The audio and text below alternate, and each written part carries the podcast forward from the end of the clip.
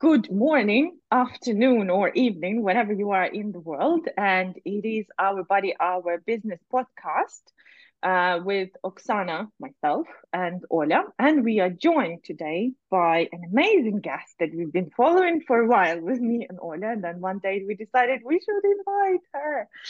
So we are very excited to um, talk today to Sarah Dosanjh. So Sarah is a specialist and psychotherapist in binge eating disorder, and she's an author of the book I Can't Stop Eating.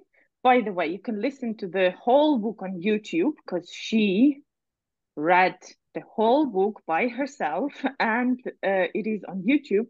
Sarah also has a YouTube channel, the binge eating therapist, and she has she co-hosts a podcast, Life After Diets. Hello, Sarah. We are very excited to have you today. Thank you so much for coming. Hi, Oksana. Hi, Ola. Thank you for having me. It's great pleasure. And we will be talking today all about binge eating because you obviously know everything about it. And we are very interested in a psychological part of behavior when it comes to nutrition and lifestyle and body image and whatever people want to do with their bodies. But the most important part there is a psychological component. So, but before we go there, we would like to hear your story because when people do something or they choose a certain profession, there is a background behind. So, if you could share your story and why do you do what you do? Sure, sure. The other day, someone said to me, "Oh, you use the binge eating therapist. That that sounds like a binge eating therapist. I said, yeah, that's kind of the point because it's something that I've struggled with in the past and through my own healing journey went on to help other people to do the same. Um, so mine, this is the thing with binge eating. When you said in your introduction, oh, you know, she knows everything about binge eating, I thought, well, I don't know that. that's almost too much to ask. It's like no one profession can know everything because there is a nutrition element for some people and there is a medical element for some people and a psychological and an emotional and the past and all of these different things together. Motivation. So there's a place for all these different professionals and most people can't get a whole team of professionals to help them. It's too expensive. It's not available. So i guess it's each person figuring out what resonates with them and finding the right professional for them. So anyway my binge eating didn't start until my mid 20s so some people start binge eating because it starts very young. Maybe they self soothe with food when they're younger, and then that turns into more dieting, which turns into more binging. Or maybe they have a restrictive eating disorder that goes into binging.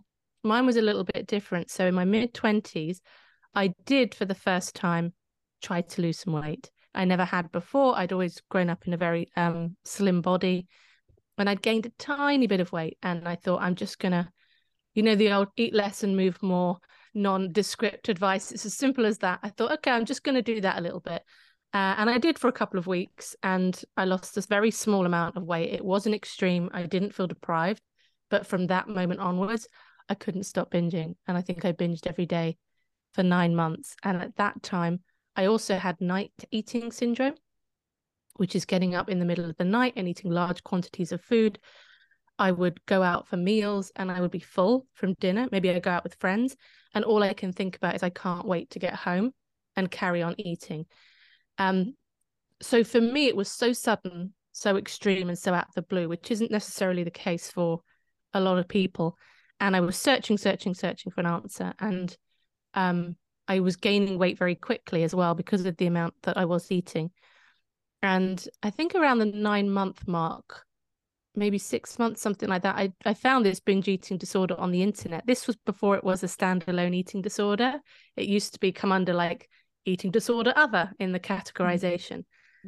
And I thought, okay, that sounds like me. I tried to get some help for that, but CBT, nothing seemed to help, even though I was doing everything I was told. The binging didn't slow down. Um, and then it was around the nine month mark that um, it then turned into bulimia. I was so distressed by the weight gain that I took to quite extreme measures to try to halt the speed of the weight gain. Um, and then I found out, I think it was maybe 18 months in, something like that, um, or a year in, I decided to come off the contraceptive pill. And when I first stopped taking the contraceptive pill for the first time in, I don't know, nearly a year, I didn't binge for three weeks. Like the, the desire just went. And I thought I found the answer. It was because because I'd read the information on the contraceptive pill and it had said, mm-hmm. you know, can cause um, yeah. uh, excessive appetite. And I was like, oh, that's the answer. But then it came back which was I can't tell you guys how devastating that was when I thought I'd found the answer. And it, I thought, oh, it's biological. It's not all in my head. Um, but because I'd come off the contraceptive pill, another six months or so went by, and I didn't get my period. And at this time, I think I was 27, about that kind of age. And so they started investigating, and they found a tumor on my pituitary gland, which was affecting all my hormones. So my estrogen was wiped out, my thyroid hormone was wiped out, um, my growth hormone was really low as well, um, and other hormones that they they don't even replace. As I started taking hormone replacement therapy with these different hormones, each time I replaced one, I felt a bit better for a while, and it would stop for a couple of weeks, and then it would come back again, and I was so confused. Um, so they got me where they could best from a um, medical perspective and I was still really struggling with food. So when I'm trying to make sense of how this even started, I think that there was a hormonal biological element. Mm-hmm. And I think I think it was like a perfect storm. And then I think when I tried to lose weight, it was like something in there triggered. And I also know for myself and meeting other people that the majority of people who struggle with binge eating tend to be black and white, all or nothing thinkers. And so I was doing a lot of planning to restrict. That I think was one of the biggest turning points for me because when I was investigating binge eating, all I was hearing about was about don't restrict and restriction causes binge eating. And I thought, I'm not restricting. As far as I was concerned, I was overeating. And then when I found the intuitive eating book and they talked about the Last Supper eating, how even the planning to restrict can trigger binge eating, that one was a real game changer for me because that really helped so once I stopped planning, I was like, okay, I'm just I'm I'm not going to lose weight. That was tough. I had to do some body image work around that. Um, but once I stopped chasing the weight loss, the binge eating greatly reduced. Oh, there's so many layers to this. I'll make it as brief as I can. And then I sort of, and a lot of people I see do the same thing. I went from binge eating into what felt like a more sort of general overeating. So it wasn't the big binges, I have to eat it all now in this moment, but I still felt a bit compulsive around food. I wasn't sure if it was just a lot of emotional eating. So then began sort of the next few years of kind of working on my relationship with food. And during this time, I made the career change to become a therapist. Now, when I first decided to do that, I didn't didn't think I was going to be working with eating disorders necessarily it crossed my mind. I thought if I ever, in my mind, fix it, I don't use that word anymore, but if I ever fix myself around this, then maybe I would. Um, so I, I was going to just do general therapy and kind of stay away from eating disorders. But as part of that, you have to go into your own therapy. So I had to have five years of therapy during my training. None of my therapists knew about eating stuff. And some of the things they told me were just really unhelpful. I think one therapist, while I was struggling with bulimia, suggested the 5-2 diet to me and just things like they just didn't have a clue. They didn't have a clue. So i'll often say that i don't feel like the therapy specifically helped with the food but it really helped me to understand myself more um, to reduce my black and white thinking. So i think it helped me to be able to then do the work on the food if that makes sense so yes, it's, it's a bit of an ongoing battle, and I've recorded a couple of episodes recently on our Life After Diets podcast because I've been in New York for a couple of weeks of even that shift from mm. UK to New York. All the food's different, my schedule's different, and that kind of for a couple of weeks I felt quite uneasy around food. It wasn't binging, but I wasn't really feeling that comfortable with some of the decisions I was making. So I, I feel like for me it will always be an ongoing thing of trying to understand my relationship with food. Um, but now I'm in a place, as I describe it now, I don't suffer in the way that I used to suffer with food. But I also don't want to paint this picture that recovery is somehow this magical place you get to. You never have to worry about food. You only eat when you're hungry and you make amazing choices all the time.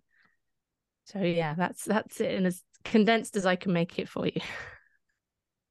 That's very interesting. And it's such a great example of where we can arrive after healing, that it will never be perfect. And you will always have to do some work and be aware and mindful and conscious and keep doing it. Uh, and um, again, letting go of perfectionist mindset about uh, the things. Uh, and also I wanted to double uh, to, to clarify. Uh, so you mean that the reasons for having binge eating was both in your black and white thinking and perfectionism and also biological uh, because of the tumor and yeah. hormone havoc. Yeah, yeah. I think that the hormonal issues, because the tumor was pressing against the hypothalamus as well, which controls appetite, I think that the hormones meant that my appetite was higher than it would have been. And then, of course, that was distressing. I got in a battle with that and that. And sort of my general temperament of the black and white thinking led me more vulnerable to an eating disorder. Mm. Whereas someone else with my condition might eat more and might gain weight. But if they don't have that black and white thinking, um, or the same level of sort of distress and angst about it, then they may, it's not necessarily going to turn into an eating disorder. Mm-hmm. And we are very organically coming to the question about what is eating disorder and the types of disturbances we work with, because we can have clinical eating disorder, uh, binge eating. And uh, do you work with bulimia? And if it's not clinical and subclinical, like emotional eating or overeating to some extent, which causes um, emotional discomforts and this caused by emotional discomforts. Um, can you explain us more about uh, definitions and what exactly you work with and maybe your favorite? Yeah, um, of course. Forms. Um, yeah, I, I used to work with all the eating disorders and now I only work with binge eating. So I don't work with bulimia and I don't work with anorexia. There aren't, I don't think there are enough people specializing in binge eating. I think it's probably the biggest one as well. Um, so yeah, so I, I really want to develop my expertise around that, continue to develop my expertise around that. So yes, I think you make a really important point, which I think will be important to the listeners, like what's clinical, what's not clinical, and does it matter? Mm. So the definition of a binge is eating a large amount of food so an amount of food that they describe it that is definitely larger than what most people would eat in similar circumstances. So if you hadn't eaten for three days and then you eat a load of food, you might say that's not a binge because actually that would be a very healthy response to having been starving for a few days potentially, especially if it wasn't a choice to starve if you couldn't get the food because there's a psychology of that. So it's eating a large amount of food. And then they say within a discrete period of time. And that is given as maybe two hours. And the last part is that there's a sense that you've lost control. So impulsive is a little bit more, you know, you're a bit mindless, you're not really thinking about it. You pick it up, maybe afterwards you think, oh, I, I wish I'd thought that through. Whereas compulsive and that sense where you've lost control, it feels like you're acting against your own will. It, and that's the frightening part. That I think is the most distressing part. Mm. So that's clinically a binge. But I, I would work with a lot of people that again, because you're saying what is a large amount of food, for some people, eating, say, two chocolate bars, like for them, that felt like a binge. They had every experience of that being like a binge, and they were maybe as distressed, sometimes more, like depending on the person, than somebody who might have a much larger binge as well. So, because I work privately, and I'm not having to tick boxes for the NHS or anything like that. I would work with anyone who comes to me and says, I think I'm struggling with binge eating or even emotional eating. Some people might say overeating, any of those kind of things where people feel like they're eating too much. Those would be the people I work with. And then for it to meet binge eating disorder, that are giving you the definition of a binge. And then there are other things, there are other sub criteria about guilt and disgust and shame. So a lot of it is how you feel. You have to be distressed about your behavior. So if you know someone in your life and you're watching their behavior around food and thinking, I think they might have binge eating disorder, but that person doesn't care. Mm. it's not an eating disorder. There's something else that's going on, but it wouldn't hit the category. There has to be the distress about it for it to be disordered. And then eating a lot of food when not hungry, eating very fast. There's a few little subcategories. And then the difference, there's only really one difference between binge eating disorder and bulimia and that is that bulimia involves compensatory behaviors. So bulimia is binge eating followed by, you know, it might be fasting, it might be laxatives, it could be purging, being sick, over exercise. Um, and they say that it's disproportionate the compensatory behaviors but with diet culture it, that gets really complicated what's disproportionate you know in the old language they talk about fasting as disproportionate. Well now fasting is touted as this wellness tool. So if someone binges and then fasts is it bulimia? Is it not bulimia? And this is where we get all the gray areas of trying to just figure out where a person might be at. That's very interesting because I thought I had uh, binge eating disorder uh, in my mid 20s, but it was bulimia Uh, uh, according to the definition because I did compensate by fasting and over exercising. So it probably looked like binge eating, but maybe if we use the official definition, it was bulimia, but does it matter? yeah. I think sometimes sometimes it matters because I will meet people and they'll say, I've got, I've got binge eating disorder, I have binge eating. And then they're describing what's going on. And I've said to people before, I don't think your problem is binge eating. I think your problem is restriction. And and for some people, when they stop the restriction and they stop the compensatory behaviors, it's always it stuns me when it happens. For some people, it's like a switch. They stop it and they're not binging and they're like, What? Why didn't anybody tell me this? And then for many others, myself included, there are other emotional and psychological elements that need some attention as well. But for some people, they just spring into something else when they realize that it's the restriction and the attempts to control. And and for many, actually letting go of the restriction and attempts and control is not an easy thing because there's so mm. much safety that we seek in that, particularly like if you are chasing something to try and feel good enough about yourself. And you mentioned perfectionism as well, and, and all of that ties in. Um, so it can sound very simple what to do, um, but the implementation of that isn't always as straightforward for everybody.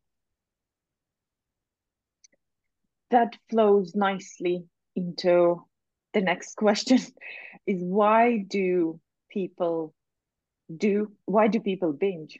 What are the causes have you seen throughout your practice? And mm-hmm.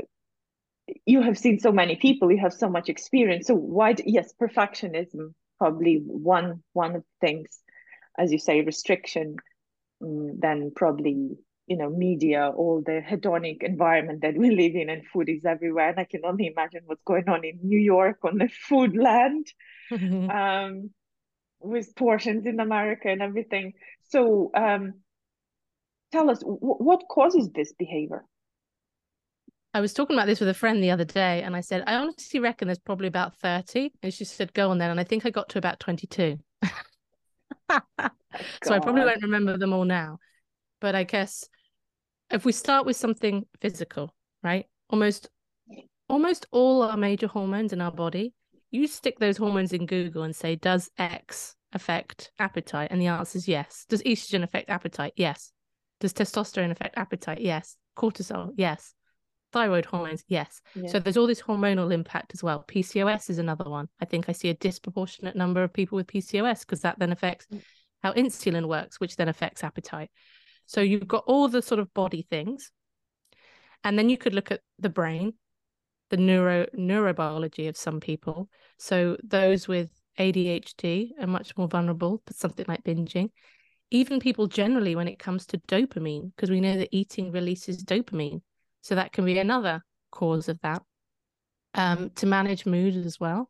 So we know that eating can reduce anxiety because it stimulates the parasympathetic nervous system and can make us feel calmer.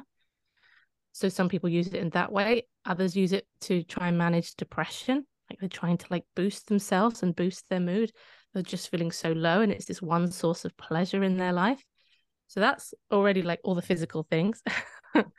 then of course we've got to look at dieting and body image, attempts to control, all these messages that we're taught about how much is appropriate to eat means we're then trying to figure out what and how much we should eat with our thinking brains. We're not, we've lost touch with being able to listen to our bodies. So our bodies might be telling us something, what we want something, but the mind is battling with that. And we get in a battle between body and mind. If the the the body kind of overwhelms, you end up binging and a lot of people describe when they binge, it's like a light switch going off in their brain, like you're on autopilot. It's this sort of mindless back and forth. It doesn't even really feel like you're making decisions.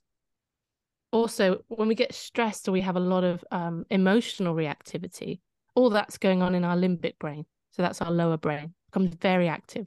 And you can see it on the MRI scans that the blood flow moves away from the prefrontal cortex into the limbic brain. So I wonder if that is the moment where it feels like the thinking goes because mm. it's like the almost the oxygen isn't getting to our prefrontal cortex. We're not able to think, we're not able to remember that thing that we said, you know, earlier on that we were going to do if we were in this position again. And so you're then operating from your limbic brain. What's also in the limbic brain? Your appetite. So now it's like because everything's going on here, you don't feel like you're making decisions, but the decisions being made in the lower part of the brain. It's like you're unable to hold on to the executive functioning part. And that can come from guilt and shame. Some of that can be triggered around food, some of that can be triggered in other areas of life. Stress is going to be part of that too. We haven't even got on to thinking styles, which is the black and white thinking, right? It's that idea of if I can't eat perfectly or if I can't eat well enough, what the hell? What's the point? You know, if I'm not going to get it right, like I'm not, I'm almost that checking out that can happen. Um, for some people, food really becomes this uh, strong association with self-soothing and being able to feel calm. Um, and and many people that can happen in childhood if there is emotional, physical neglect. Food becomes a way to try and feel okay with um, emotions that you don't know what to do with as a kid. You don't even know you're having emotions. You just know something doesn't feel right. Your thinking is not sophisticated to understand what it is, and food is one of the few things that kids can get hold of, right? Six, seven year old is unlikely to be able to get hold of alcohol or harder drugs or something like that. So it becomes the first thing. And that pairing can happen really young mm-hmm. and can continue through life as well. And we lived in a world of like this contradictory, you know, we're supposed to be eating less, but like you're saying, like, have these big portions, and these are the advertisers with all these kinds of foods. So we now have these foods that are are just delicious, and we have this desire to want to keep eating them as well. That can be part of it too. Habit sounds like a, a benign thing, but habits are, can be incredibly difficult to break. I can't. There was an article in Nature Journal recently, I think only about a month ago, where they looked at brain scans of people with bulimia and binge eating disorder, and they saw that there was more activity in the habit area of the brain than in controls. Not sure necessarily what that means, whether it's just because they're playing out habits more, that it gets stronger or whether there's like a a brain predisposition thing that might make you might make it harder actually once a habit is established to change that habit. So there's a few i guess to begin with. And for some people uh, we're also recognizing our appetites fluctuate. And i think this is this is i think key for many people because especially you probably see it in your world as well. When you've met other nutritionists you see what other people are doing. People are being given these food plans and the expectation is you eat the same amount of food every day unless you're exercising then you can have a bit more that day. But for me if i do exercise i feel less hungry on the day. I feel more hungry the next day. That's when i feel like i want and need the food. And if you look at people with female hormones we're going through our menstrual cycles that's mm. impacting our appetites. There are going to be days when we want to eat more. Um so yeah i've probably missed a few off off the top of my head because trying to reel them off in a list. But sometimes people i think feel a little bit disheartened when they hear everything that they're up against. Um because we can we can only work with what we know and so much of the biological stuff we can't even measure and if we know it's going on we then not, can't necessarily change it.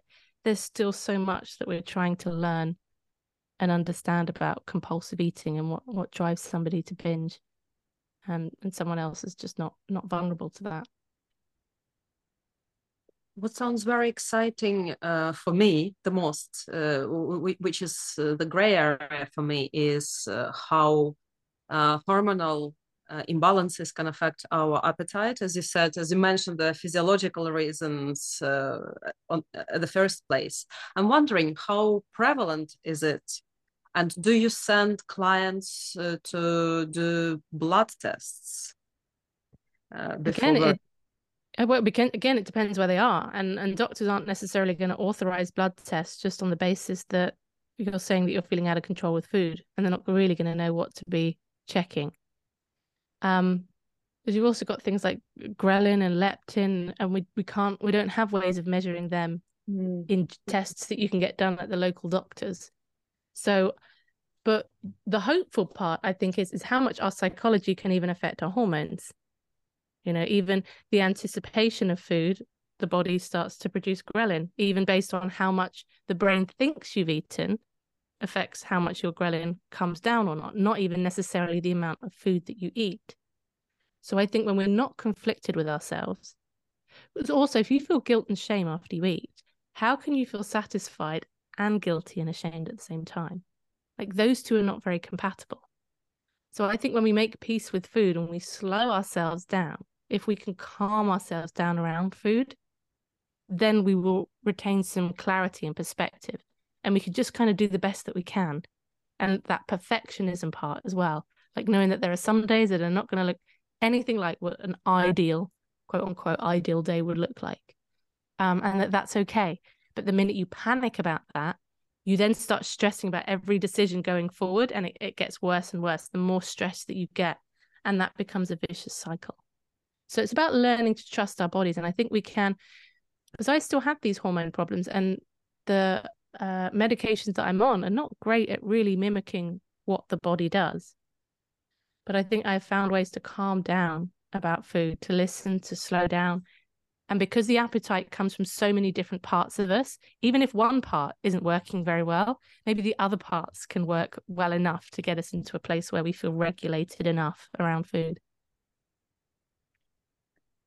And when, when you were talking about uh, learning how to trust um, our bodies do you use a lot of intuitive eating techniques in your therapy or how how, how do you work with the, this start trusting yourself people like yeah. okay what should i do yeah, but if i yeah. trust i will overeat it, it depends because sometimes um so another way it can show up is if there's something else going on in your life.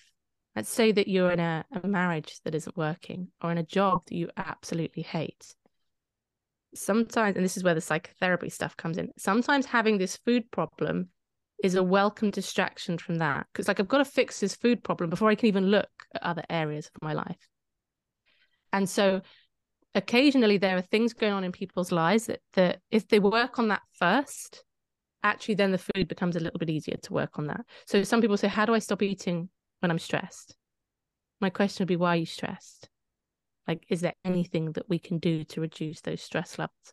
Because even if you're in a very busy job, that doesn't have to mean you're stressed. Stress often comes from how we're speaking to ourselves. It's the belief that we can't cope or we're overwhelmed, this, that, and the other. So sometimes it's working on the thing that's not the food in order to be able to shift the food stuff. I do like the intuitive eating model. I tend to think personal experience and seeing it with clients as well. Sometimes intuitive eating can almost be treated like another diet, not necessarily just in that some people will do it to try and lose weight, but also in the sense of I'm either on it or I'm off it. So I'm either doing all the intuitive eating stuff or I'm off the wagon of intuitive eating. Mm-hmm.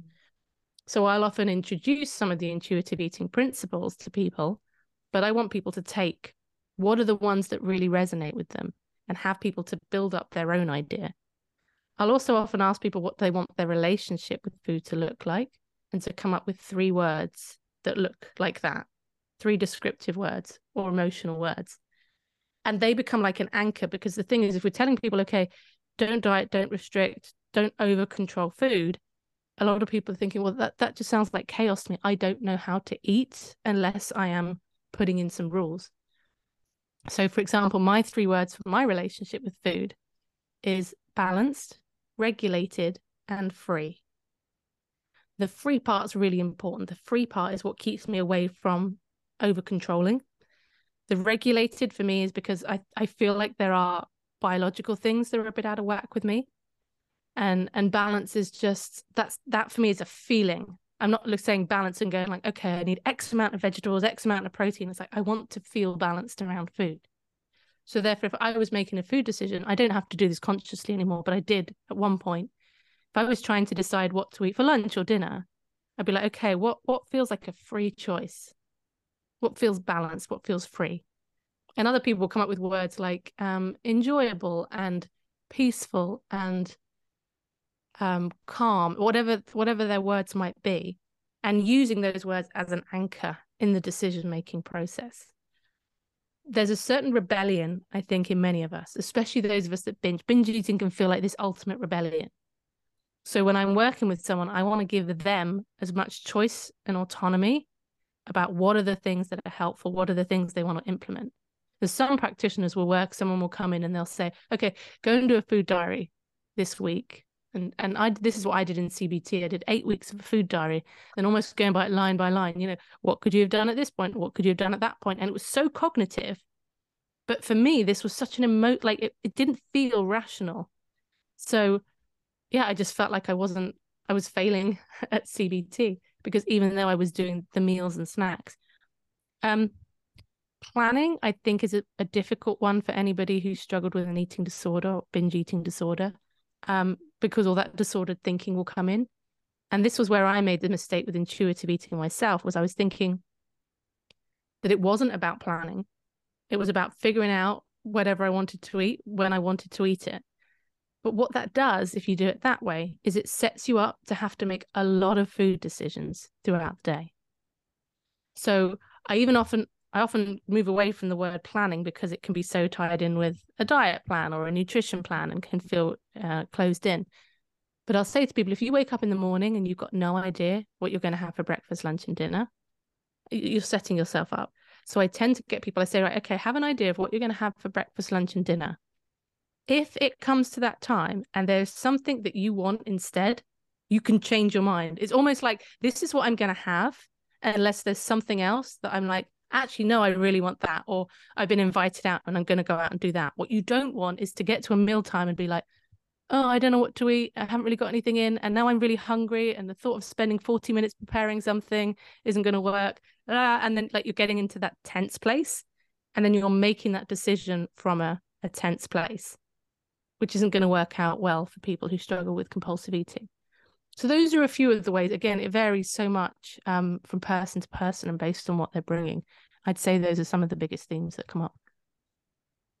That's such a great advice. I would take it for myself because I got too much into intuitive eating, and as you said, there was there is no structure, and I have to make a lot of decisions and really listen to my body before before making a choice.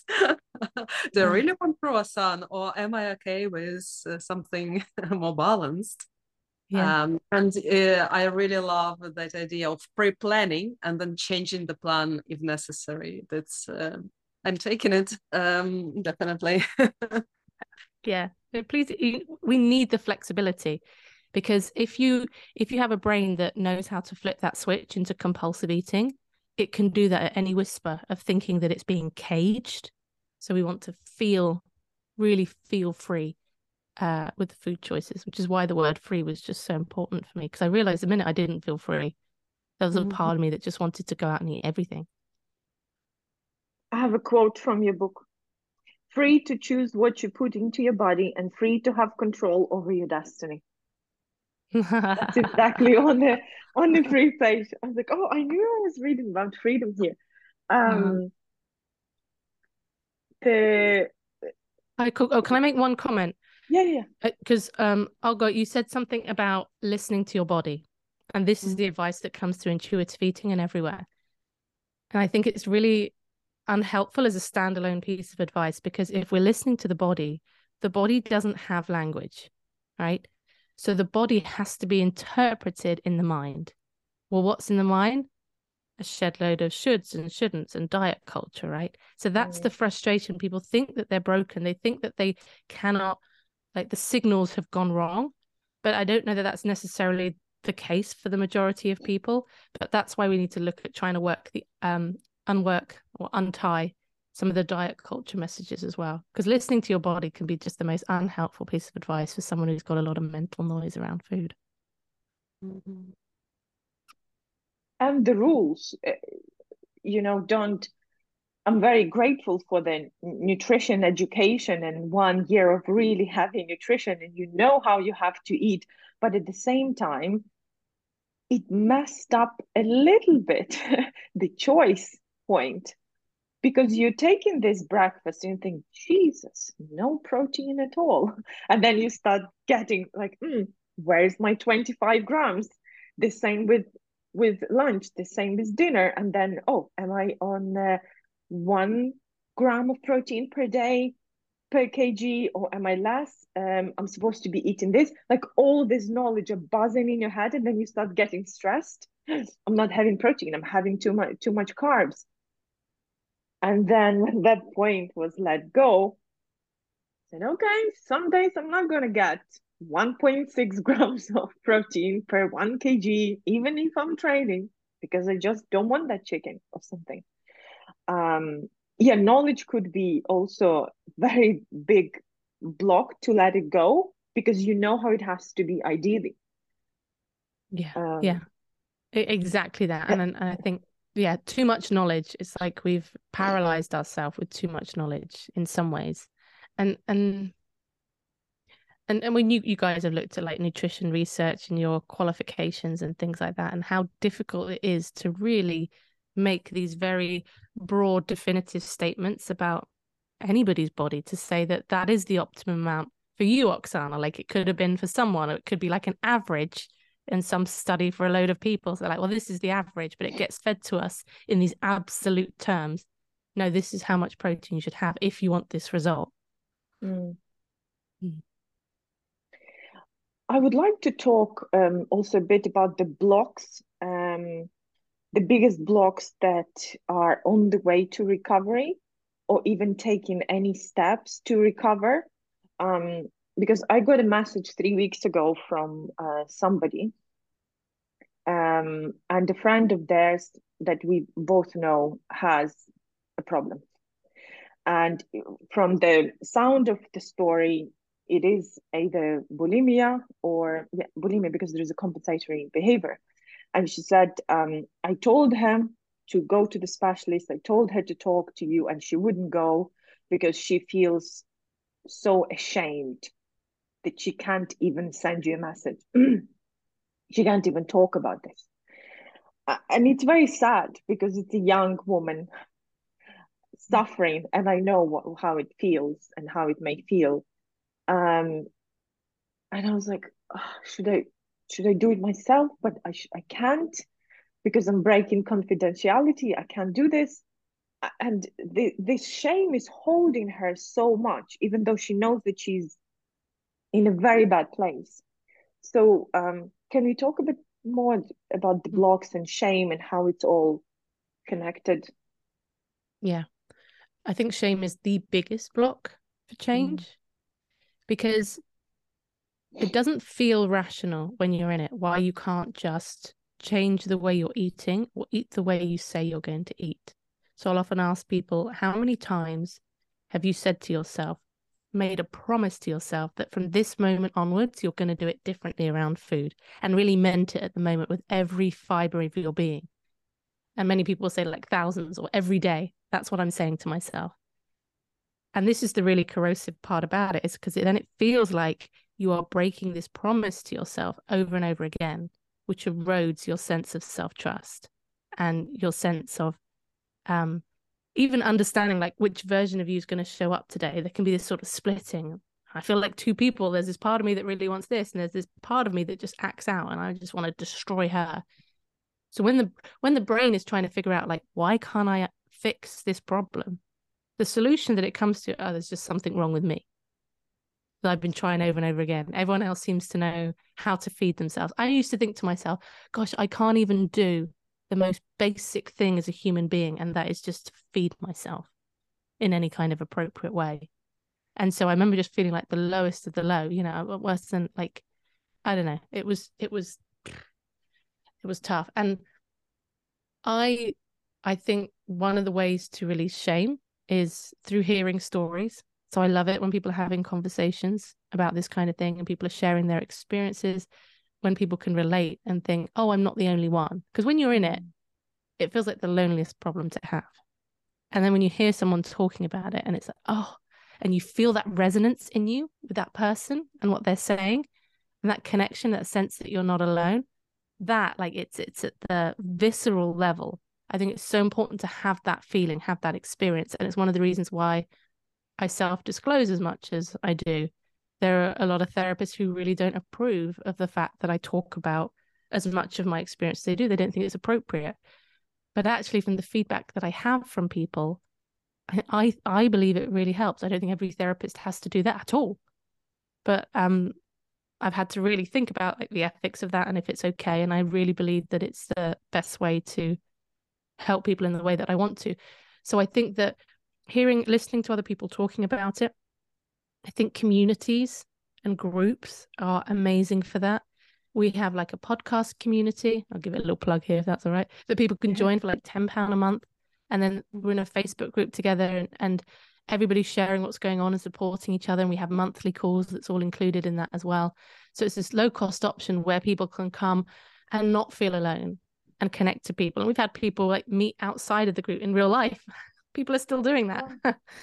um, which is great. And then I run therapy groups and workshops as well. And you see it when someone new comes into the group and they hear people speaking, you sort of almost like see their whole bodies just kind of drop.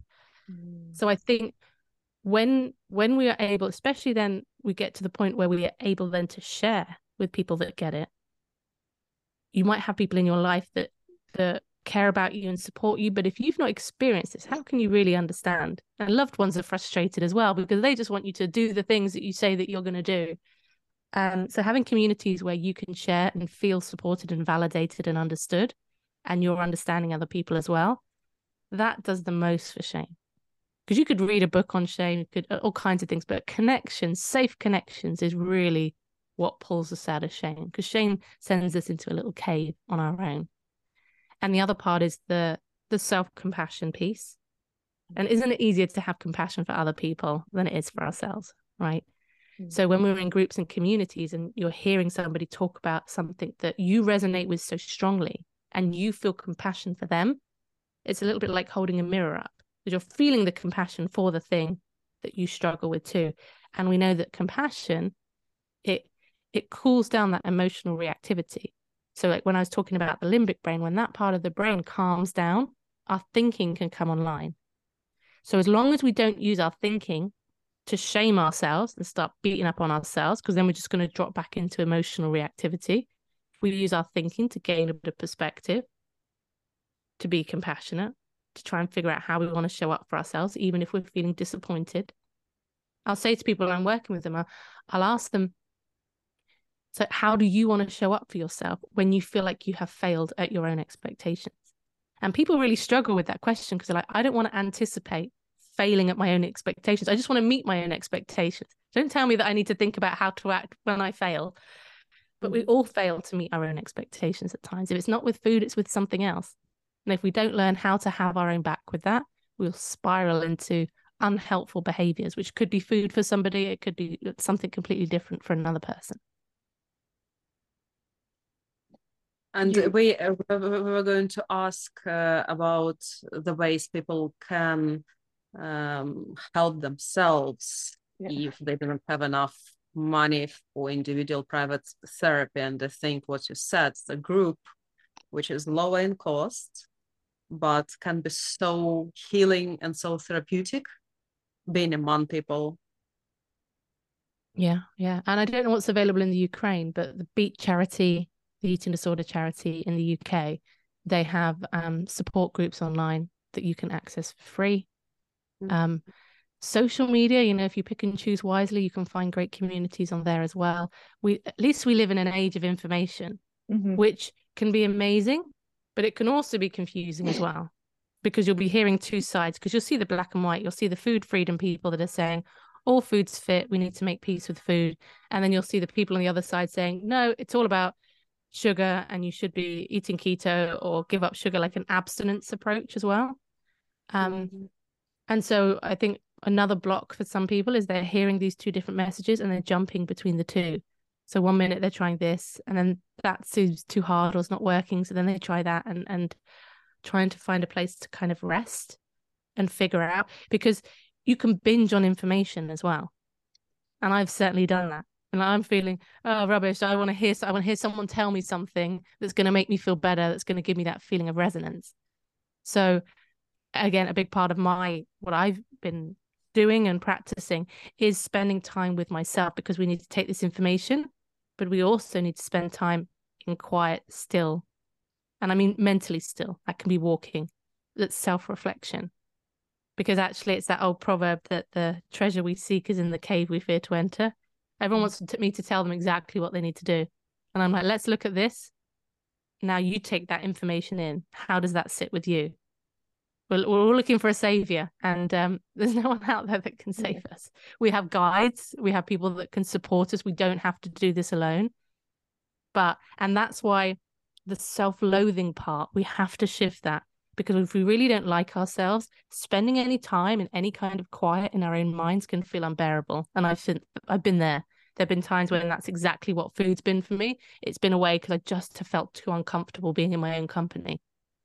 Mm. Um, so the self acceptance part of that, I think, as well, is a a key element in order to be able to change. There are practical things to do, like we were saying, I think before the recording, like with nutrition, you can offer the practical things, but really, how do people then get themselves to do the practical things?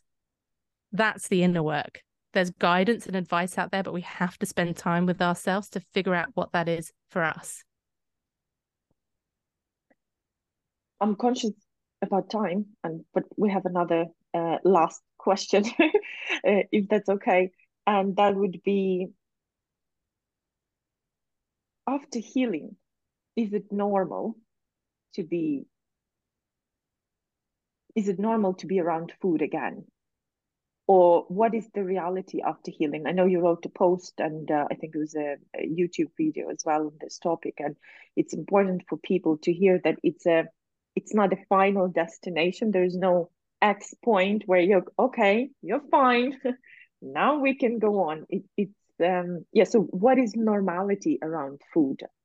Mm-hmm. That that's going to vary a lot from person to person.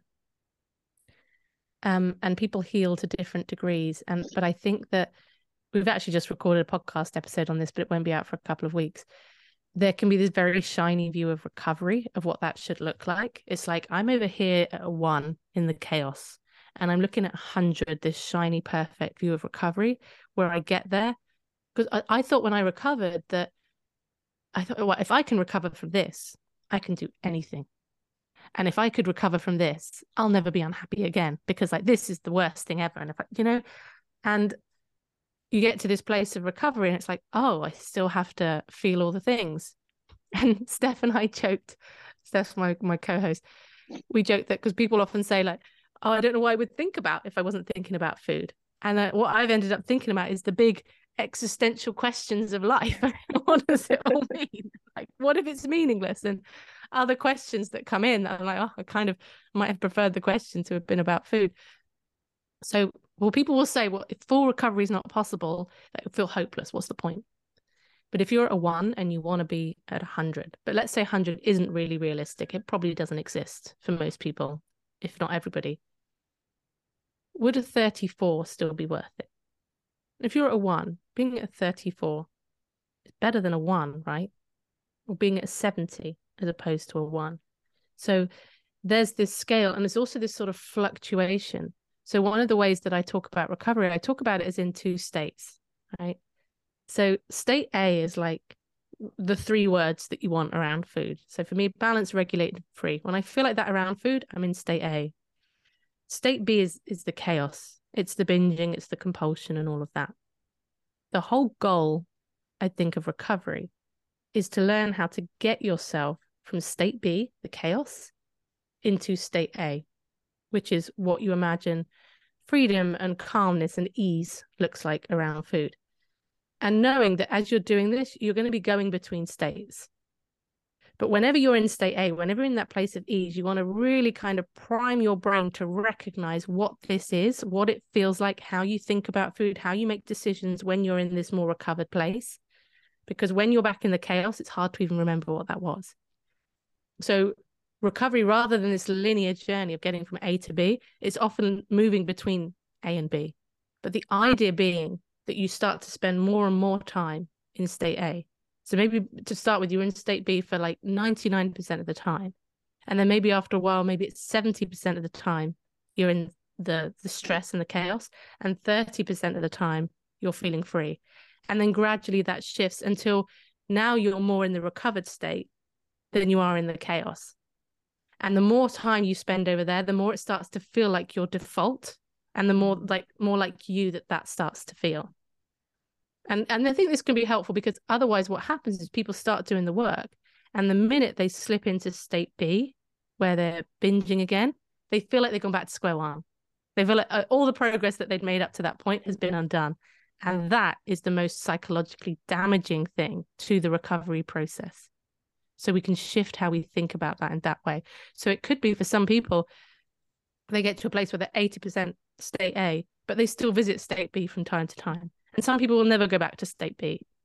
But this is how I try to offer it as a hopeful thing because wouldn't you still prefer your majority of time to be easy around food?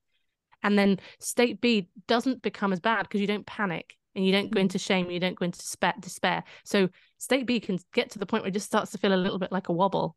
And then you you rebalance yourself because you've learned how to. that resonates with me a lot. Uh, do we have time to discuss that? But yeah, I still sometimes uh, have days where I eat more emotionally, like once a month. But I know that, yeah, it happened, but it doesn't happen as often as it used to be. Mm, and yeah. that's good enough for me. I know that the next day I'll be fine again. Mm-hmm. Yeah, yeah, exactly that. Like there's not the panic. The brain panics and stresses out. Now it's even harder to make food decisions right?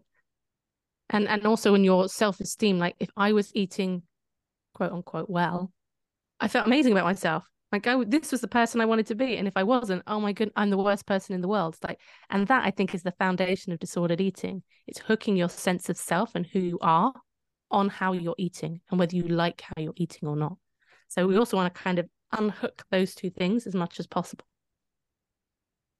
I love that part, and it's the job that has to be done with the body image and self worth, and which contradicts all the uh, popular fitness Instagram profiles where they say if you don't follow this, you are not disciplined, you don't have enough motivation, blah blah blah, and then all these labels.